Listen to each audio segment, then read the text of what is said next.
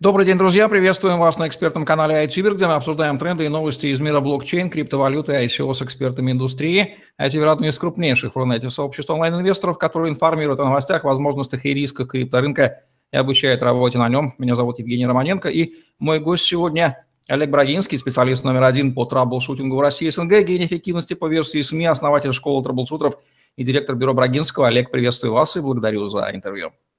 Евгений, доброго дня.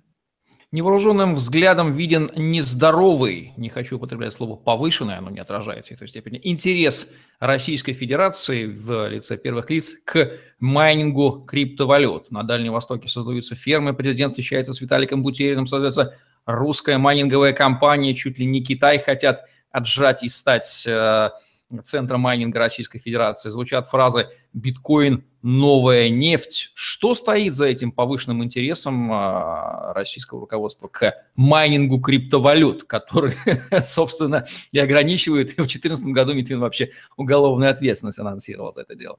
К сожалению, ничего не стоит. Президент Путин, а, он знает о криптовалютах, наверное, уже два года. Ему об этом много раз говорили советники, и он ими так или иначе пользуется. Я даже знаю, какими и почему.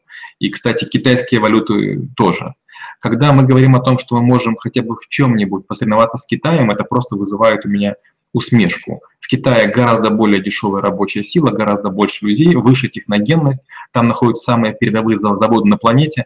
У нас слишком дорогое, дорогое электричество, чтобы строить майнинговые фермы. Опять же, зачем России, имеющей настоящую живую нефть, играть в цифровую валюту?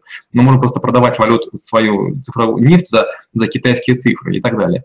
Еще разочек президент встречается с большим количеством людей, но в определенных каналах создается иллюзия, что он крайне увлечен. Люди, которые занимаются сыроварением, они уверены, что президент э, там, следит за проектом «Русский пармезан». Люди, которые э, занимаются квасом, считают, что он занимается там тоже квасом Никола. Люди, которые занимаются мороженым, говорят, что вот на Максе он купил у нас мороженое. Слишком много и часто говорят о том, что президент что-то поддерживает. Он ничего не поддерживает, у него слишком мало времени с Виталиком Бутериным встречался, так он с мной встречался. Это не означает, что он поддерживает troubleshooting. Просто мне нет смысла об этом писать, а Виталику по какой-то причине, видимо, это интересно.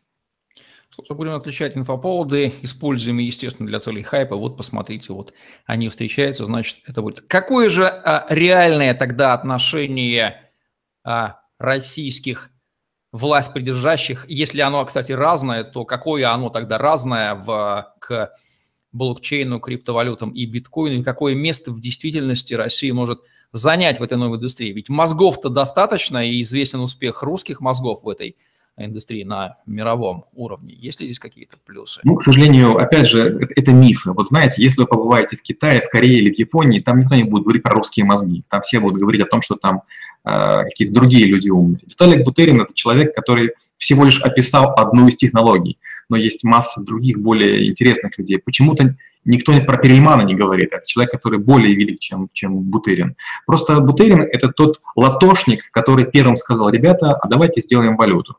Ну вот есть много людей, которых я из Украины, которых россияне не знают. Но в Украине есть свои Виталики Бутерины, такие же есть в Молдове, такие же есть в Беларуси, такие же есть и в Грузии, и в Осетии. То есть э, мне часто пишут, я представляю Кавказ по криптовалютам, а я фамилии не знаю, проверяю грузинскую, армянскую прессу. О, да, оказывается, человек известный. Поэтому вот, к сожалению, нам кажется, что там, где мы видим, там много чего происходит. И если перед нами лук, нам кажется, что трава везде. Нет, еще и пустыни есть.